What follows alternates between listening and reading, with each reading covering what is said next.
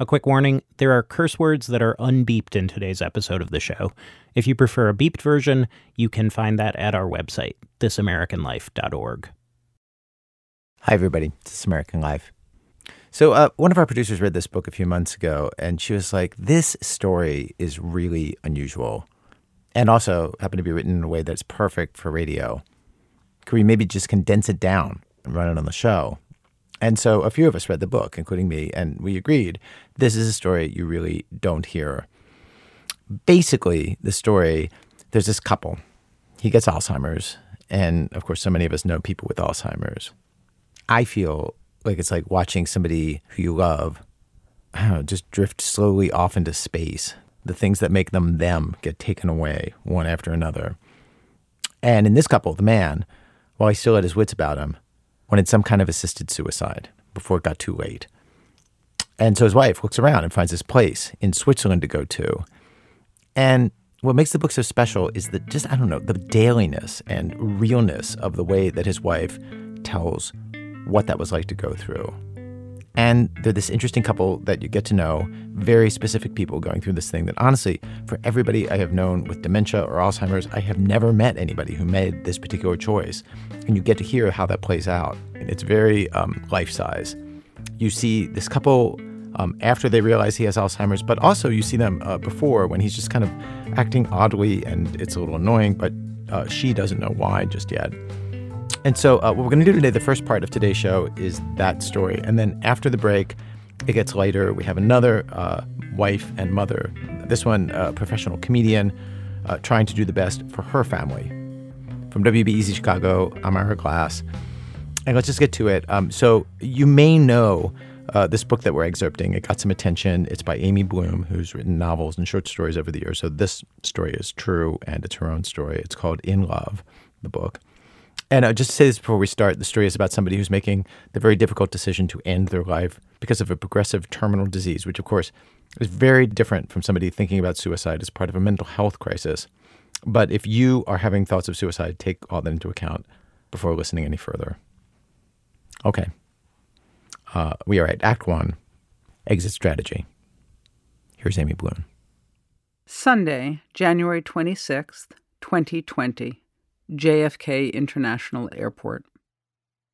This trip to Zurich is a new, not quite normal version of something Brian and I love traveling. As we usually do, we take a car service to the airport so we can be fancy and also avoid the park and schlep. And even before Brian had Alzheimer's, our combined lack of direction adds 20 minutes to all transportation transitions. We have a restaurant meal before our 6 p.m. departure I buy a stick of lipstick and a small tube of hand cream. Brian buys some candy. We share gum. We share a bottle of water. We are smiling from the moment we board. As soon as we get our beverages in glasses, we toast my sister and brother in law who are paying for our business class trip to Zurich. Dignitas's office is in Zurich, and that's where we're headed. Dignitas is a Swiss nonprofit organization offering accompanied suicide and it is one of the very few places in the world to go for painless, peaceful, and legal suicide. In our Swiss Air pods, Brian and I toast each other and we say, Here's to you, a little hesitantly, instead of what we usually say, Cent'anni, may we have a hundred years, a very Italian toast. There is no Cent'anni for us. We won't make it to our 13th wedding anniversary.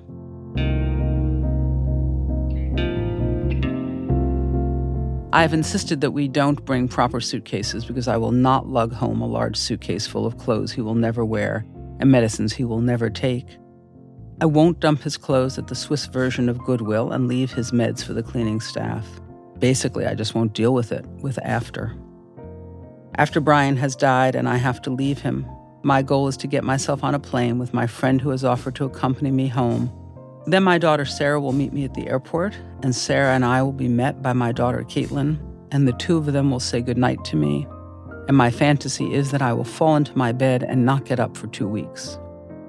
This is absolutely not what happens.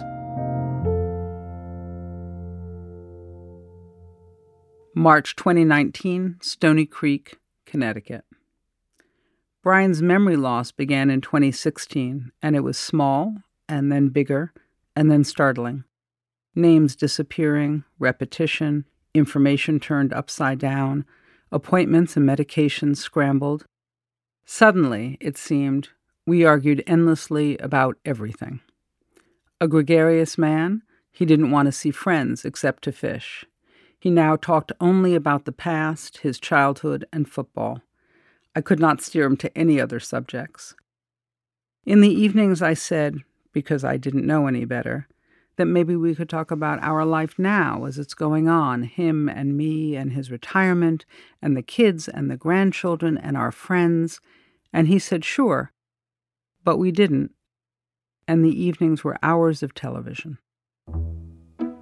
One spring morning, I'd been weeping because Brian seemed so distant, and in that moment, weeping the harder because although I could see that he was concerned and truly sorry he had upset me, I could also see that he didn't really know why I was upset, and reminding him of our long, pointless fight the day before wasn't helping.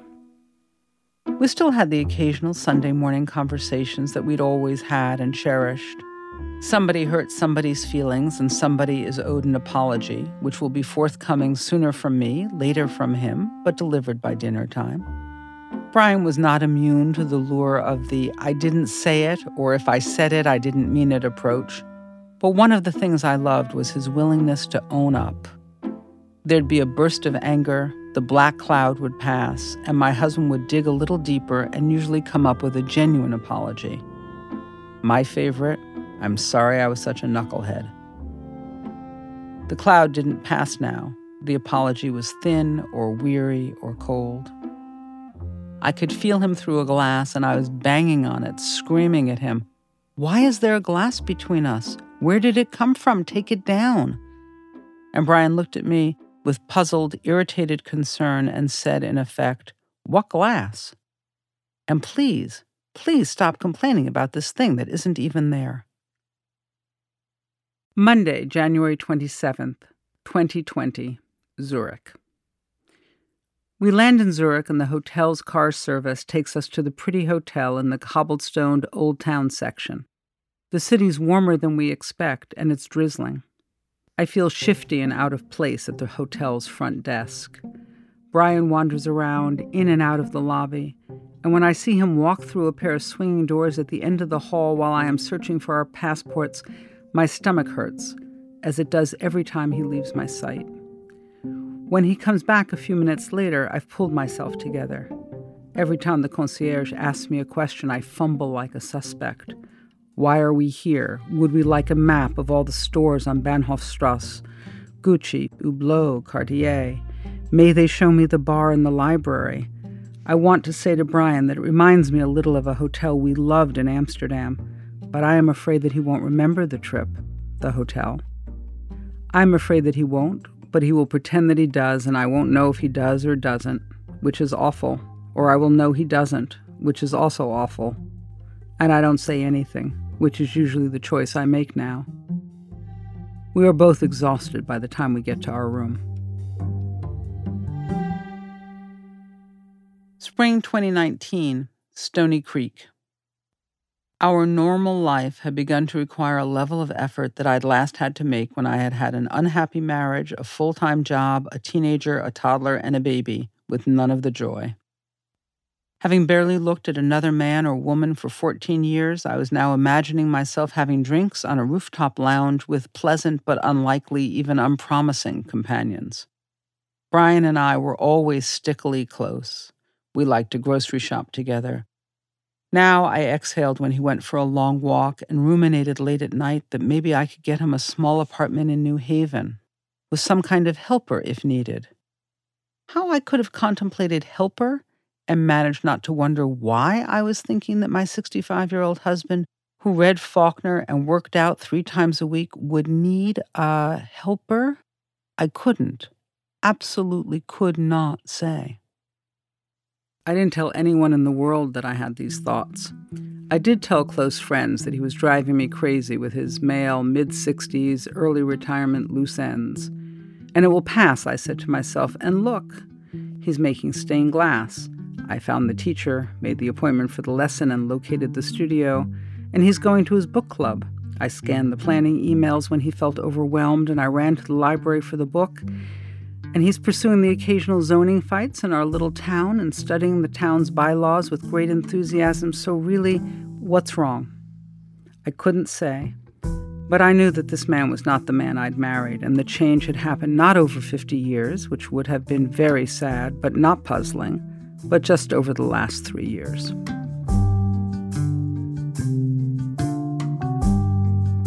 End of life.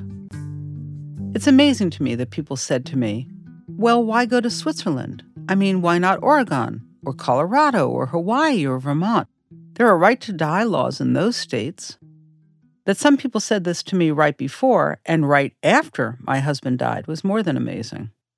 The right to die, physician assisted dying laws in California, Colorado, Oregon, Vermont, Montana, New Mexico, District of Columbia, New Jersey, Maine, Hawaii, and Washington require that you be or become a resident of that state, sometimes quick and easy, not always, in order to pursue your physician assisted suicide and also consistently that you are mentally competent, medically assessed as having only six months to live, and can express your wish to die, usually three times, twice orally and once in writing, to two local physicians. Practically speaking, you have to be damn close to death's door to get a doctor to swear that you'll be dead in six months. You have two physician interviews, some days apart, in which you assert that you are not psychotic or suicidal or depressed, and hope the doctors agree with you. You have to be able to swallow whatever the doctor prescribes without any assistance. Choosing to die and being able to act independently while terminally ill is a deliberately narrow opening. Many people can't get through it. They can't swallow well enough. They can't talk well enough. They can't hold the glass or mix the drink on their own, and helping someone hold the glass is a crime in much of America. People who do wish to end their lives and shorten their period of great suffering and loss, those people are out of luck in the United States of America.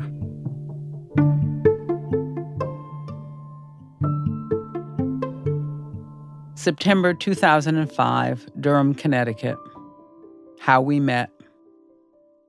Brian and I fell in love the way some middle aged people in unhappy partnerships and in small towns do.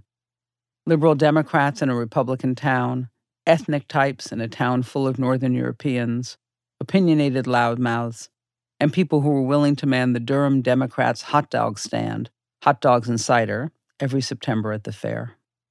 I overlooked his bad haircut and aviator glasses. I'm sure he had to overlook my lack of interest in sports and my impatience. Brian could talk about a plastic gazebo or additional parking at the library for hours. We have been walking together since our partners were not walkers and talking together in public at our local Democrats' breakfast club, and then suddenly talking in private. He said, I was a three sport captain in high school and I laughed. He said, It would have been four sports, but you can't do lacrosse and baseball. Is that right? I said, and he took my hand. He said, What's your family like? I said, Jews from New York. You? He said, Well, we're a football family. We have three Heisman trophies in my family. I said, What's a Heisman? And he kissed me. I kissed him back, and sensibly we avoided each other for the next year. After a year and some martinis in New Haven at the end of the day, he asked me to take a walk with him. He said, I'm not stupid. I know how this will end. You'll tell me we should not do this to the people we love, or I'll tell you, and we will go back to our lives where we should be. And I will never get over this. Or we blow up our lives and be together.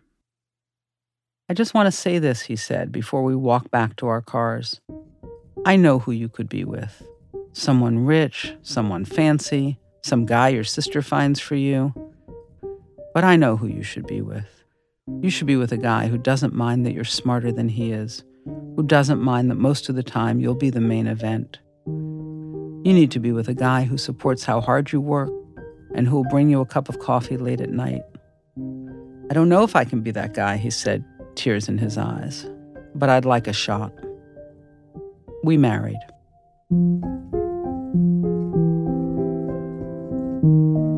Thursday, August 15th, 2019, New Haven, Connecticut. We have an appointment with the neurologist. We get there in plenty of time. The secretary receptionist nods at us from behind the glass.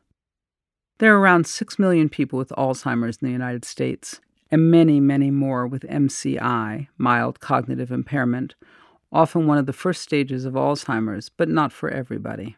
And although reevaluation every six months is recommended to people with MCI, no website can tell you why frequent reevaluation is recommended, as there is no successful treatment for MCI, or for slowing the progression of MCI to Alzheimer's, or really for Alzheimer's itself. Almost two thirds of these six million people are women. Almost two thirds of the caregivers for those Alzheimer's patients are also women. There are lots of theories about why more women than men get dementia, but only theories. I don't have the scientific training to assess these theories. There are no comparable theories about why women make up two thirds of the unpaid dementia caregivers because no theories are needed. Who doesn't know? Sisters, daughters, wives. Of course, they're going to take care of someone with dementia.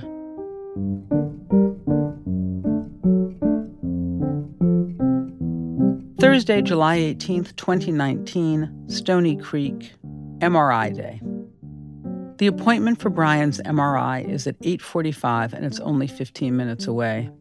We both wake up at 6:30. Brian lies in bed for a while, grumbling at his phone. He takes his morning meds and tells me he's contemplating a shower. I encourage the shower because he has a bad case of psoriasis on his scalp, and the only thing that keeps it from trailing into his eyebrows and erupting around his nose is the medicated shampoo he uses every day. We have been talking about the psoriasis shampoo used daily for about a year and a half. Looking back, it seems like a lot of fraught conversation to have about continuing to do something he's done almost every day for the 14 years we've been together. He's a good looking man. My husband always smelled great and looked good and was vain about his good looks, his wolfish smile, and his dark, thick hair. I didn't mind the vanity, which was not excessive and mostly shared only with me. About once a year, he grabbed his stomach and said, If it was free, I'd get a tummy tuck. After he had his cataracts removed, he dragged me into the bathroom to look with him into the mirror. These bags, he said, you never told me. Six weeks later, he was getting an eye lift. When we'd go out to dinner and look out on a sea of men his age, even if we had been in a furious argument, he'd grin, tap me on the hand, and say, How do you like me now? And I'd always laugh. I didn't understand why I was now having to say, Wash your hair, honey, or Honey, take a shower. Now I understand. And now that I understand, I wish that it was middle aged man laziness or retirement blues or a man's response to being told what to do. It's not. I've been reading, and it's mild cognitive impairment, which, as far as I can tell, our informative post MRI meeting with the neurologist will be next week, a wildly euphemistic name for the early stages of dementia.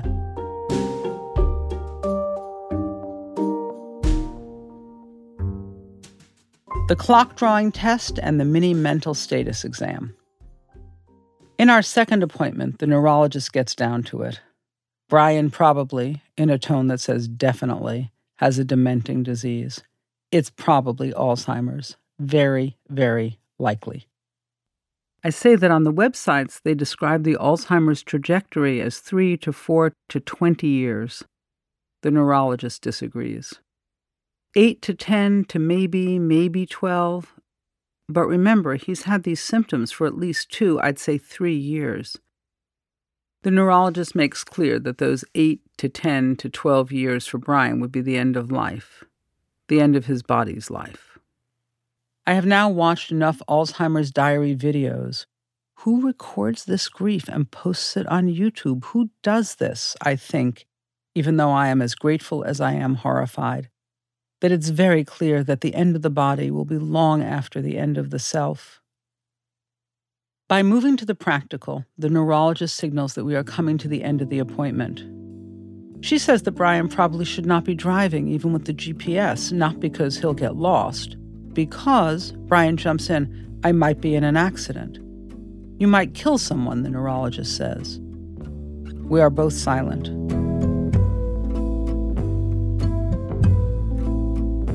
We get home and we cry for an hour in each other's arms. We agree not to do much talking for 24 hours. Our whole weekend is crying and talking and binge watching TV at night. I was sure that Brian had Alzheimer's before the MRI. I thought it's not a surprise. But it was a surprise. The way every bad thing, even as you see the flames in the distance, even as the terrible thing is upon you, breathing in your ear, hammering on your narrow bones, is still a surprise.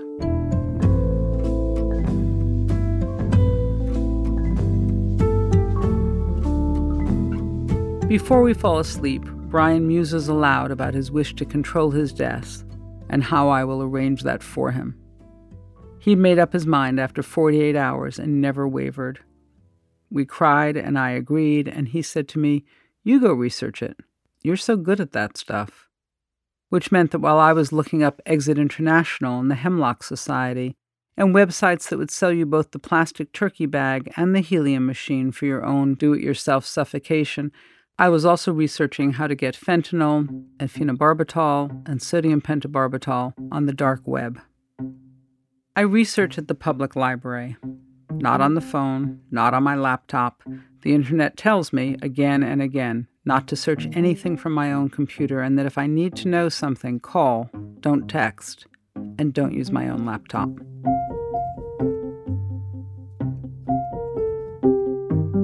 I was discovering the limits of my friends with medical degrees and the possibilities of carbon monoxide poisoning in your car, in your garage, but it's become more iffy since 1975, when the car industry adjusted the CO emissions and then applied catalytic converters. Also, we don't have a garage.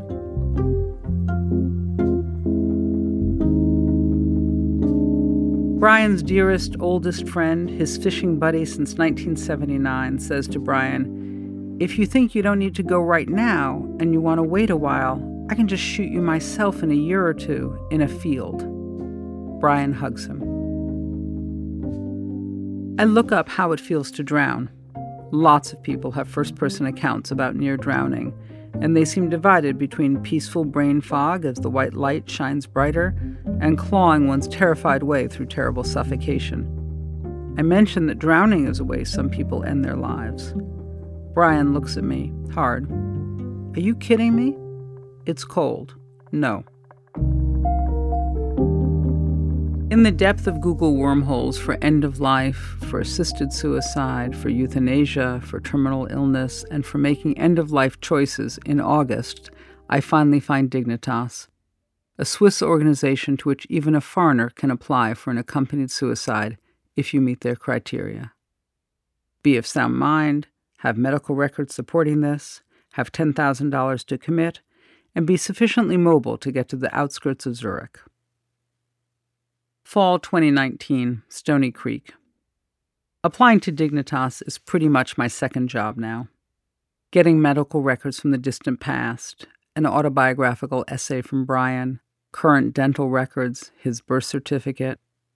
But every mistake I make ends up costing us two weeks. And the thing that takes up so much time is a careless note on a form from the neurologist that describes Brian as clinically depressed. He's not but it's exactly the thing that Dignitas will not support. I have to find a psychiatrist who will certify that Brian meets all of Dignitas's criteria. Brian is a certain kind of CEO for this project. He doesn't want to participate in discussions below his pay grade. He doesn't want to overhear troubling or puzzling discussions. He doesn't want any bad news. He doesn't want any unsolved problems presented, and regular progress reports are appreciated. No meeting should last more than 10 minutes. Occasionally, when we hit a speed bump of which he's aware, he says, This is crazy. It's my life. I should get to decide how to end it. Most days, he seems to feel that I've got the situation well in hand, that the end is coming too soon, certainly, but not right around the corner, not before we can do sushi and a movie many more times, and that nothing bad will happen in the process, which will unfold as we expect. This is not true that nothing bad will happen, and therefore not comforting to me. It leaves me quite alone with reality, but the way he feels is exactly what I want for him. Talking with a friend, I rant about the American healthcare system. Our refusal to let people die a dignified and comfortable death, the money made off suffering, the doctors unable to face their limits and meet the needs of their patients. Nobody can talk about it, I say. Nobody seems to know what they're doing. There is literally no treatment. The most advanced Alzheimer's research in the world says eat fucking blueberries, get enough fucking sleep. My friend nods.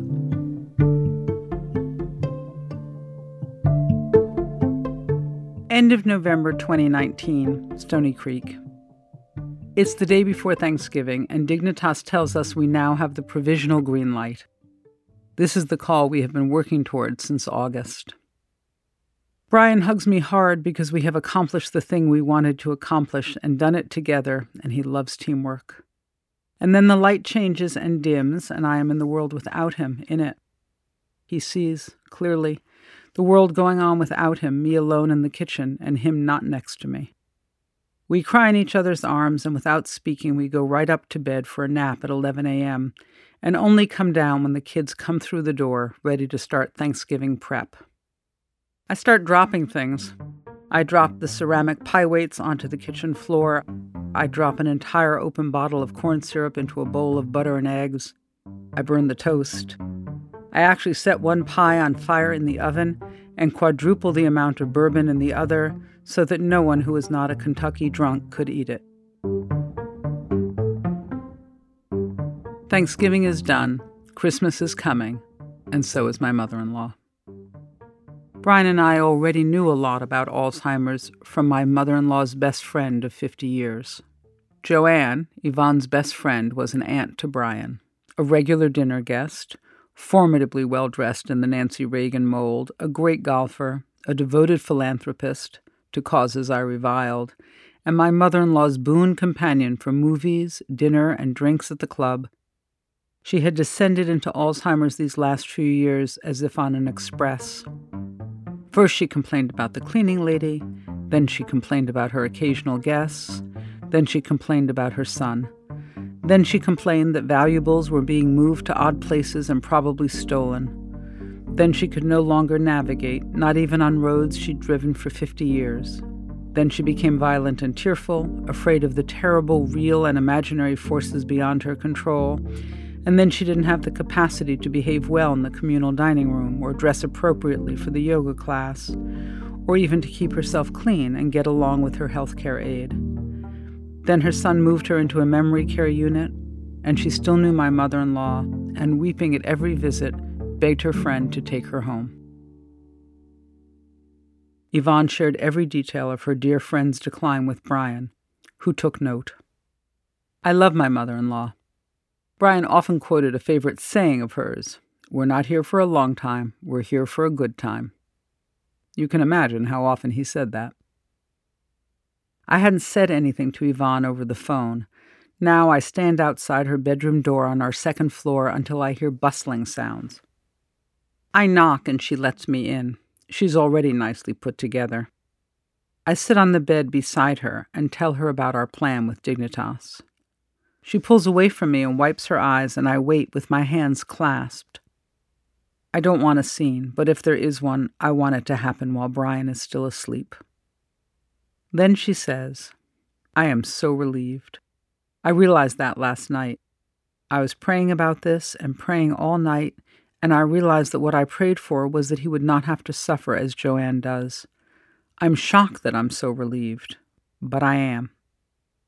We hold hands and cry, and she says that I was a gift to her son, and I throw myself in her arms as if she is my own mother.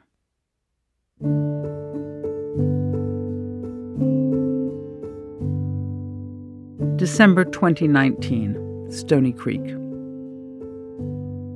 I am practicing being a widow, preparing myself to do things alone, taking down the strings of lights by myself, listening to Brittany Howard, and having a snack. It is about as much like actual widowhood as our granddaughter Ivy making a fist and waving it overhead, saying ferociously, When I do like this, I am magic and you cannot catch me.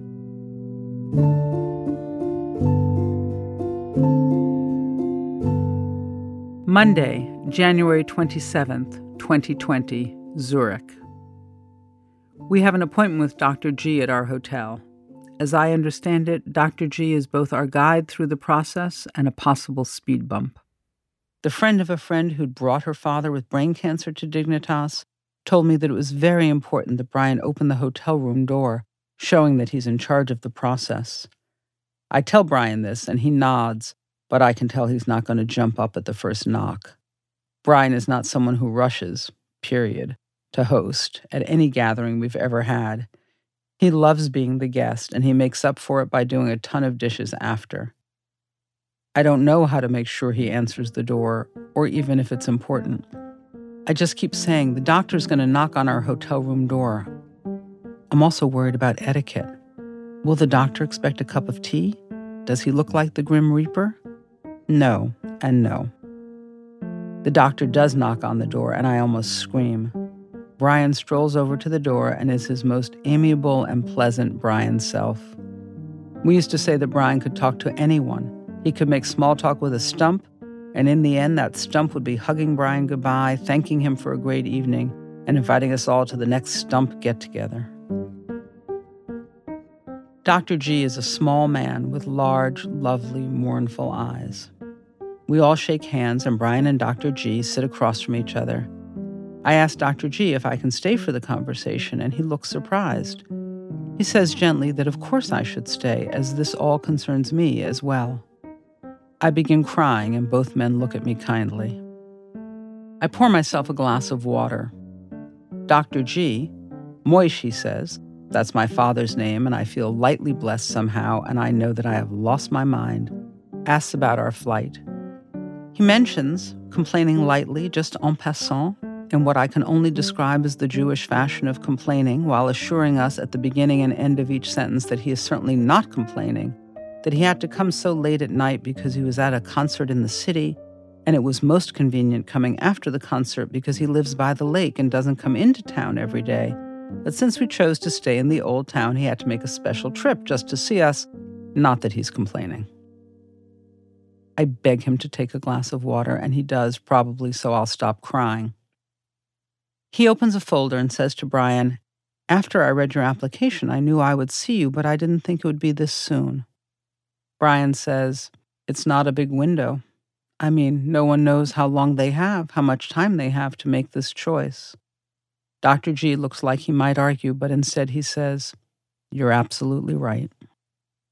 He says to Brian, I will ask you several times, many times, if you are sure that this is what you wish to do, and I want you to understand that at any time, at any time between now and the final act, you are free to change your mind and not do this. I hope you will not do this, he says softly, and Brian nods. So, Dr. G says, Are you sure that you wish to end your life on Thursday? Brian says that he is sure. I start crying again, and thank God both men ignore me again. Dr. G smiles and nods. It seems to me, he says pleasantly, holding up the folder, you don't believe in anything, Mr. Ameche. Brian laughs and says, I believe in a lot of things, but religion and the afterlife are not among them. Well, Dr. G says, chuckling, you'll find out before I will. Let me know. Brian smiles. Dr. G's tone changes. Let me tell you what will happen. You will arrive at our apartment building in the suburbs of Zurich in the morning by 10 a.m. Do not be late. You will be greeted by two people from Dignitas. They will invite you in. You can take your time, he says. There will be no rushing. There is some paperwork. There are chocolates. They will give you an antiemetic, he says, so you will not vomit. You have up to an hour after that to make your choice about drinking the drink. If you need more time, they will administer the antiemetic again and again you will have about an hour after that to drink the drink. After you drink it, it is a little bitter, he says, and I wonder how he knows. After you drink it, you will fall into a light sleep, then a deep sleep. Then it will be over. Mrs. Ameche, you can sit with him for a long time. I'm glad he calls me Mrs. Ameche. I know Brian always gets a kick out of that. Brian nods attentively. Dr. G says, at any time in this process, you may change your mind, right now or Thursday morning. No one will be surprised or distressed. We will all be glad for you. I don't know why this would be. Perhaps I would be glad too, but only if it meant the spell was broken and my whole husband was returned to me and to himself. And these last years turned out to have been just a terrible test, one poisoned apple after another, to prove that my darling deserves the life he had before. Brian shakes his head. I know what I'm doing, he says. This is the right thing for me. Dr. G nods. I see that, he says, but I will keep asking. Brian and I sit back down after he's gone. I say that Dr. G seemed nice, and Brian agrees. Brian says, It's going okay, and I agree. We sleep side by side, fingertips touching. Thursday, January 30th, 2020, Zurich. The night passes, and the next morning we have a car take us to Pfäffikon, where Dignitas has its apartment or house. I couldn't really tell. It's a residential structure in an industrial park. Two nice women in nice clothes, sweaters, and slacks. I mean, I feel that an effort was made. They didn't just throw on their sweats and come over, greet us. They have dressed for the occasion of shepherding us across the river, and they take it seriously. I have never been treated with such seamless, attentive tact. They walk us in, up a few steps to the door, and I see a snow covered garden, the kind of gesture toward a garden that you'd find in an industrial park, and into a large, odd, immaculate room. There's seating in every corner, two small armchairs, a large pleather recliner, a pleather sofa, and a hospital bed as well. It dawns on me later that it's important that everything that can be sat on or laid down upon be washable. In the center of the room, there's a table with several chairs. The ladies bring our paperwork to the table and point out the many bowls of chocolates. They review all of the steps, which Brian and I can now both recite. They look at him closely and say, at any time in this process, including after you drink the antiemetic, you can choose not to do this. We will be very supportive of you changing your mind, rest assured. We are assured. The only sign of reluctance on Brian's part is what he warned me about his making conversation before taking the sodium pentobarbital.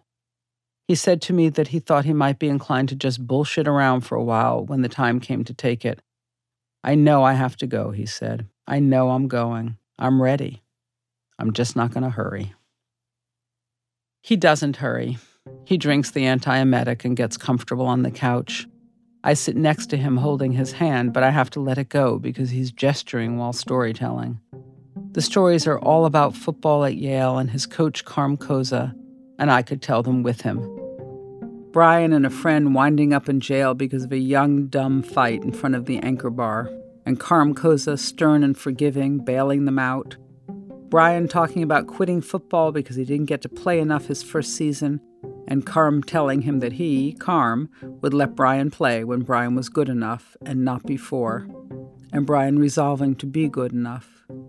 Brian's father and Carm Cozza playing handball together one time, his two fathers. I cannot manage to look interested in these stories because I'm not. Brian says nothing about his life, about our life, about our love, about the children and grandchildren, nothing about the beautiful public housing he designed and cared about so deeply, or the work he did for conservation and open spaces, or even, and you know I must be reaching here, about fishing. But I do try not to look like I'm in agony, which I am. The ladies wait in the back room, a kitchen, I think, and after about 45 minutes, they come out again. They tell us that the antiemetic has now worn off, and if Brian wishes to continue, I do, he says, he will have to take it again. They say, You can take your time, and I roll my eyes because, of course, he will. He always does, I think, as if we are in some other room, on some other occasion. And then I remember where I am, and I am ashamed of myself. Brian smiles slightly. What time's your plane? he says and I have never felt so bad about being me in my entire life. He takes the antiemetic again, and the ladies put an airplane pillow around his neck. Brian falls silent, and now I long for the football stories. I take both of his hands, and he lets me. I love you, I love you, I love you, I say. I love you so much. I love you too, he says, and he drinks the sodium pentobarbital. I kiss him all over his handsome, weary face. And he lets me. It is impossible to think about the next 20 minutes. I keep my eyes and hands on him as if I'll forget what it is like to breathe next to him or feel his presence. I don't, not for a minute. I hear his breathing when I go to sleep, and I feel his body heat when I wake up. He falls asleep holding my hand, and his head falls back a little on the neck pillow, whose purpose I now understand. His breathing changes, and it's the last time I will hear him sleeping, breathing deeply and steadily, the way he has done lying beside me for almost 15 years. I hold his hand. I can still feel its weight and warmth. His skin color changes from ruddy to paler pink. I sit there and sit there as if some other thing will now happen. He is quite pale, and I see that he is gone from this world. I sit holding his hand for a long time. I get up and wrap my arms around him and kiss his forehead as if he is my baby at last gone to sleep, as if he is my brave boy going on a long journey, miles and miles of naught.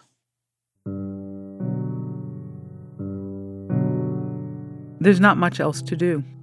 The ladies would like me to go before the Swiss police come. It is simpler, they say.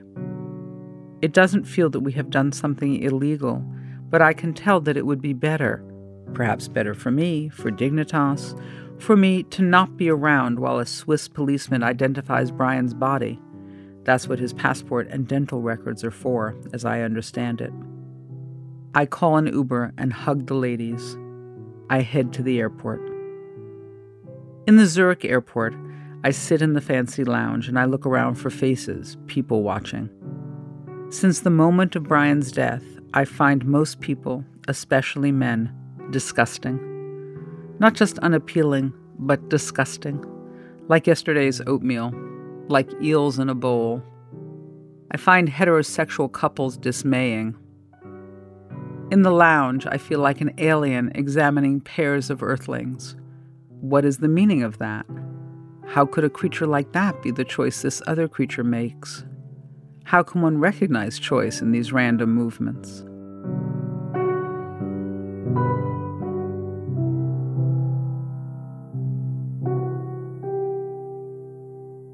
September 15th, 2007, Durham, Connecticut. Our wedding day. My mother isn't there to see it, and that is my only grief. The last time she was in the hospital, Brian dropped me off and went to park. My mother waved me into her room and kissed me. Is Brian coming up? she said. When I said yes, she practically pushed me off the bed and began firmly and pleasantly directing me in how best to help her.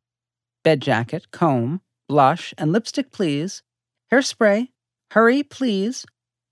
By the time Brian came to her door, she was in full Greer Garson and sent me to get tea for both of them. Oh, she would have said over breakfast on our wedding day, Isn't this lovely? Aren't you gorgeous? Isn't he the handsomest thing? Friends from all pieces of our lives are there.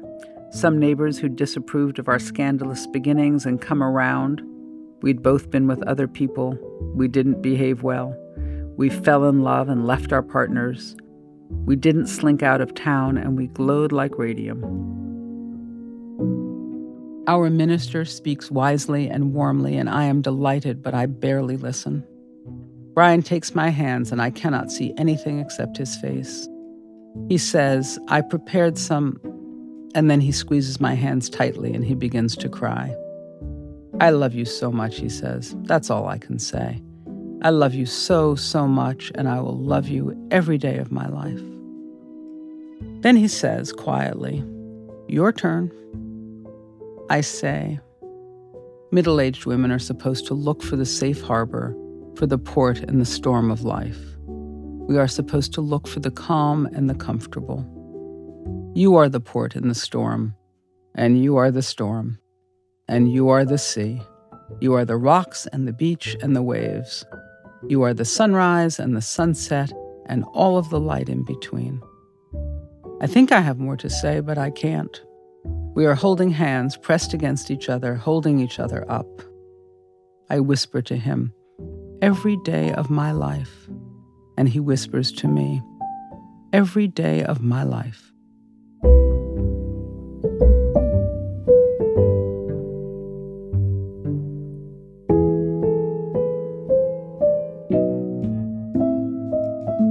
Amy Bloom. Some of the audio you heard was excerpted from the official audiobook of In Love by Amy Bloom, narrated by the author, courtesy of the Penguin Random House Audio Group. If you happen to be having thoughts of suicide, please reach out to the National Suicide Prevention Lifeline at 988 or the crisis text line. Uh, for that, you text TALK, T A L K, to 741 741. Coming up, jokes that are not entirely jokes that a mother tells about her daughter. That's in a minute from Chicago Public Radio when our program continues. It's This American Life from Ira Glass. Today's program, Ends of the Earth. Stories about the very upper limits of what you do for somebody you love, of people going way further than you usually see for their family members. We have arrived at Act Two of our program, Act Two, comedy duo. Zoya is in college but she and her mom Zarna are really, really close, talking and texting every day about the most mundane stuff, like what they're eating for lunch. But they deal with the big stuff too.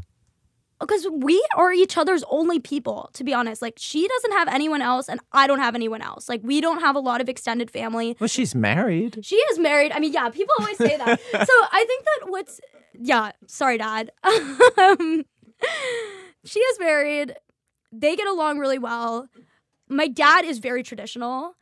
Parenting decisions are made solely by her and supported by my dad. Right. So my mom and I are like our own little like two by two unit. But ever since Zoya went away to college, 3,000 miles from her mom, they've been fighting more than ever. Mainly because at her school, Stanford University, for the first time, Zoya realized that kids her age, her peers, were making decisions, even big ones, without consulting their moms. Which was a huge, I mean, that really took me aback. I was like, wow. If Zoya could make her own choices at college without her mom, well, she loves the arts, painting, writing. An essay of hers was published in the New York Times. Her mom, Zarna, is like, sure, a little of that. One class for fun, like fine, take something. It's it's okay. I'll live with that. But the overwhelming focus needs to be on something science, tech, and engineering, math that's going to lead to a job. Mm-hmm. And pay for this degree that's going to cost us a bomb and justify being at Stanford. Like, oh, she's taken an English class that, like, her professor loved her. And he told her, he's like, You're such a strong writer. I hope we don't lose you to the computer people. Mm-hmm. And when she told me that, I was like, Oh my God, these people are everywhere. I was so scared. These people who are trying to ruin your child's life. They're like trying to ruin her life. What is happening? Can I just say, like, like before we go further, like my mom would definitely relate to this. My mom was so sure that I should be a doctor, and then when I went into radio and broadcasting, she was so disappointed, and she continued to tell me there's still time to go to medical school. Like I had my own national radio show I was on the air for five years, and I remember it was finally, I was 41 years old. And it was only because I went on to David Letterman for the first time to promote the show that after the Letterman appearance, my mom said, like, okay, you, you win. Like, you don't have to go to medical school but but for that entire time she was very she was very i think I, I have a lot to relate to with zoya. She's like why are I you mean, doing this thing that doesn't make any money? Why like why why you could be a doctor. Like you're smart. You could be a doctor. Exactly. Listen there's i don't want to say it but there's a part of me right now that's thinking you should take the mcat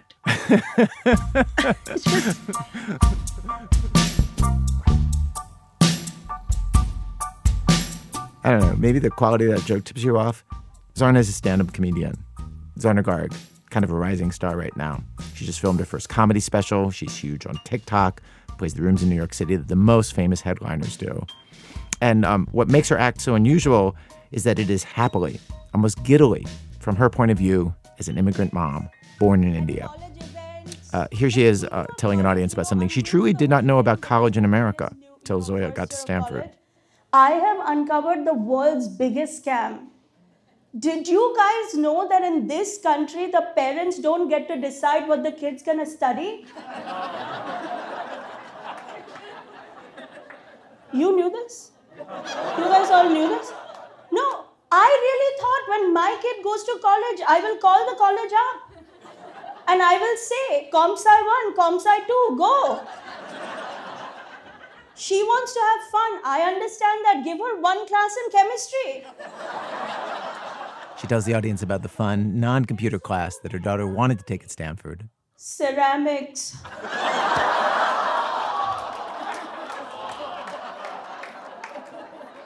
Eighty thousand dollars to learn how to make clay pots. Do you know who else makes clay pots? Villagers in India.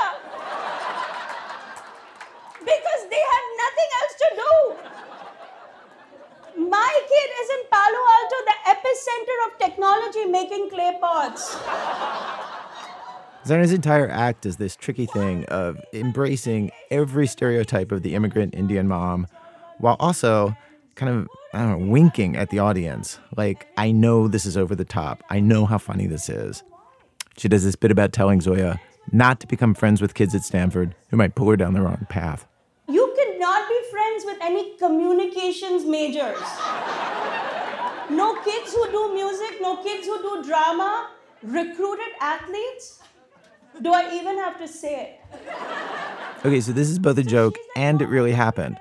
At a cafe one day, uh, she told Zoya the kinds of majors that she might look for when she makes friends at school. You know, she, I thought she was joking. I mean, when she first said it, I cracked up. I was like, Mom, you are so hilarious. And she was like, Why do you, are you laughing? So, her mom is joking on stage, and it's real. To get where her mom, Zarna, is coming from in all this, uh, some background, probably the pivotal moment in Zarna's life was when she was 14, back in India. Her mom died, and this completely crushed her dad. Zarna was the youngest of four kids, and he didn't want to keep raising one last child. He wanted to get her married off as soon as possible.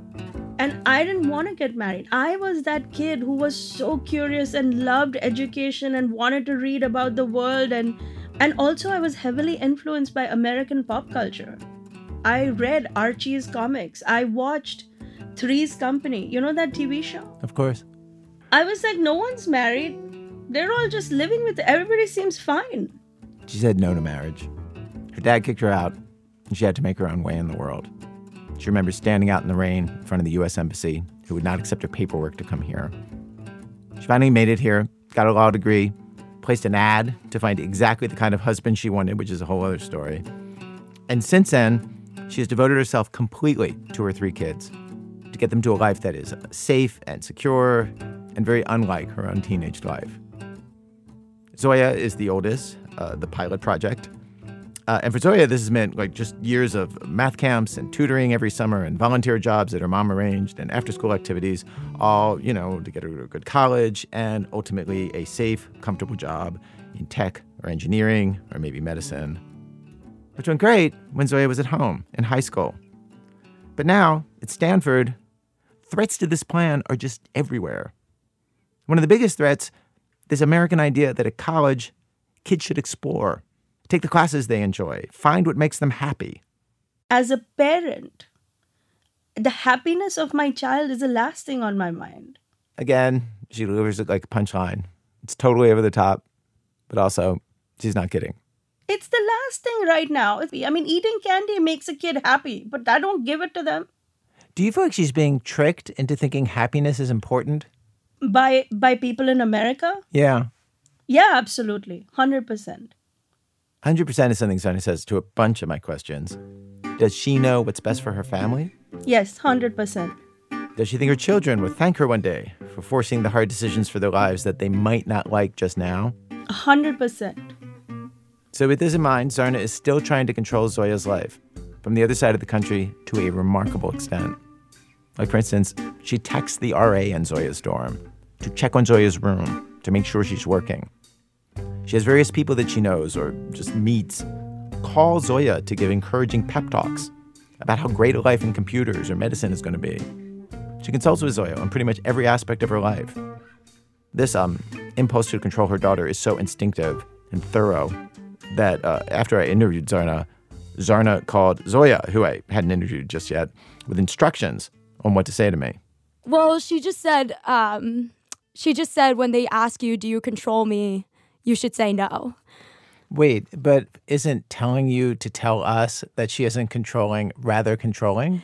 I think that that's the thing about my mom is she doesn't think she's hypocritical because it all comes from a place of just pure love and like and she gave me um, little lines of explanations of what I should say and what um, stories I should tell. And I was just kind of like, yeah, those are good ideas. And she was like, so are you going to do it? And I was like, you know, I might improvise. And she was like, no improvisation. Like, we need to plan.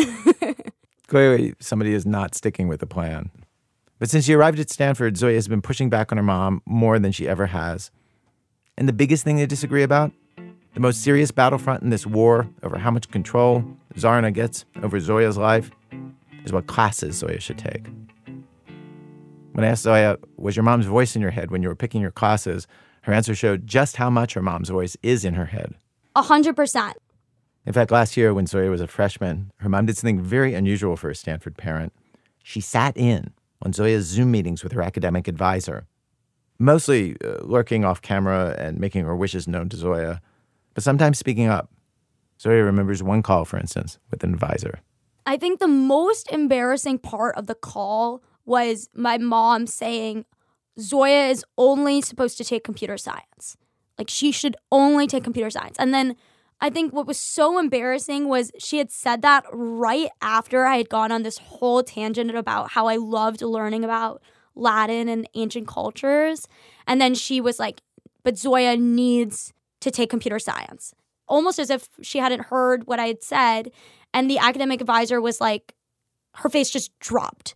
It was just so embarrassing. I think she's thinking, oh, like typical immigrant mom wants to control like Indian daughter to do STEM, which I just hate because we're not even a stereotypically cultural family. It just was the worst feeling. I didn't want to be seen as weak and I didn't want to see, be seen as some.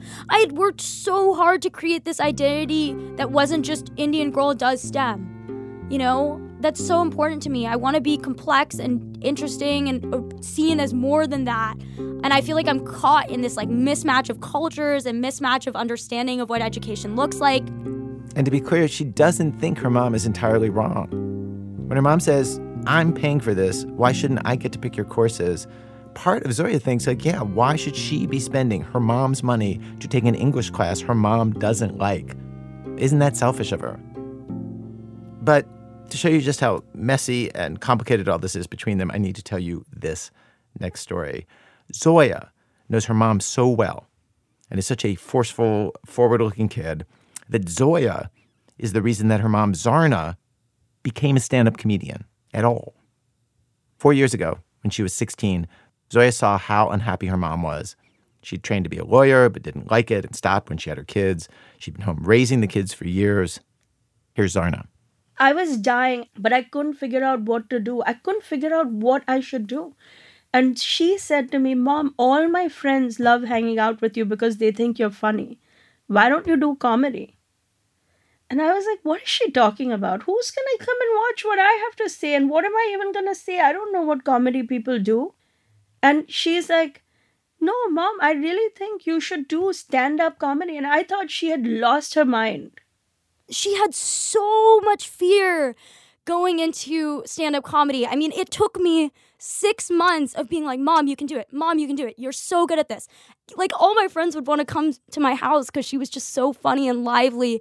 She just had such a gift. Um, her always her answer was like, "Oh, I'll just be a secretary somewhere," or "I got a law degree, like I could go exercise my law degree. I could go practice law." I was like, "Mom, you hated practicing law. Like, you love telling stories." So it took her all those months to convince her mom that she should do what she loved. And now it is not lost on Zoya that this is exactly what she's asking her mom to let her do at college. So I keep telling her that where I'm like, Mom, like, the reason you have your career is because I said do what you love. And she was like, yeah, but you shouldn't do what you love. Like, that's too scary. And I was like, mom. when I ask her mom about this, she says that it is different for her than for Zoya. When she started as a comedian, the family was financially secure, they were fine. Zoya doesn't have that in her mom's view. She needs to invent a life for herself where she's supporting herself. And some humanities degree, a job as a writer, a job in the arts. I mean, it's it's a very unstable, unknown path. You don't know what's next. It's just hard for her to put that feeling aside, given her past. Can I say, from my experience with my parents, who grew up without money and fought their way to professional jobs in the middle class, I'm really not sure there's anything that Zoya can say to Zarna or Zarna to Zoya to convince each other. It's almost like the parents did too good a job creating a safe life for Zoya. And now she's not scared the way they are about how badly things could go. We live in fear. At least my husband and I. She doesn't. And for that, I'm grateful. She's very American in that way. Like, she's a little bit fearless. She's like, whatever happens, we'll figure it out. But my husband and I are immigrants. Like, we live in fear. And so Zarna doesn't trust Zoya to pick her own future. Because I don't see her as a person who's driven by the need to survive. I ran that by Zoya. Wow. I think if I I need to I, I I don't know. I don't know how to even respond to that. That's insane. I've never heard it verbally explicitly said. Yeah, she thinks that her advice is better than what you think you want for yourself because she's more scared for you than you are. She's worried about you surviving. But I'm like, why do decisions have to be made out of fear? All of the people that I look up to as like role models all made their careers out of something they just love to do. Even my mom, like, why can't I be motivated by that instead of being motivated by fear constantly? Um, I think she, I wish she trusted herself as a parent a little bit too. Like, she really raised me right, and it's all there. Everything is sitting in my brain, so I just wish she knew that and could trust that a little bit. Zoe said that hearing that it took my mom till I was 41 years old to fully accept what I've done with my life made her heart hurt. She doesn't want to wait that long.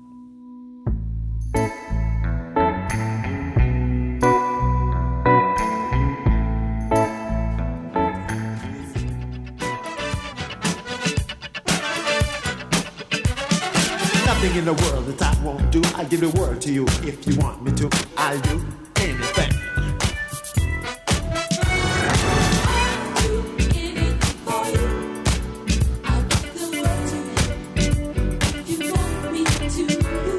Well, today's show was produced by Diane Wu. Donna Baker produced Act Two. Original music for Act One, Amy Bloom's story by Found Objects and Jay Lifton. Music supervision by Carl Westman and Rafe Burchell at Dirty Soup and Stone Nelson. People who put our show together today include Michael Comite, Andrea Lopez Cruzado, Cassie Howley, Chana Joffe Walt, Valerie Kipnis, Catherine Raimondo, Nadia Reiman, Ryan Rumery, Alissa Shipp, Christopher Swetala, and Matt Tierney. Our managing editor is Sarah Abdurrahman. Our senior editor is David Kestenbaum. Our executive editor is Emanuele Berry. It's our production fellows last week with us, Michelle Navarro. This has been so lovely. You are such a good writer. We all hope to have you on the air here again. Special thanks today to Brett Ween, to Dr. Charles DeCarli, and Andrew Francis. Our website, thisamericanlife.org, where you can stream our archive of over 750 episodes for absolutely free. Also, there's tons of other stuff there too. Links to our television show. You know, we have a television show, videos, favorites lists. Again, thisamericanlife.org. This American Life is delivered to public radio stations by PRX, the Public Radio Exchange. Thanks as always to our program's co founder, Mr. Torey Malatia. You know, he still remembers the day back when he was a little boy, years ago, when he wrote down the word hug, and then he added the letter E to the end. He was stunned by his creation. Which was a huge, I mean, that really took me aback. I was like, wow. I'm Ira Glass.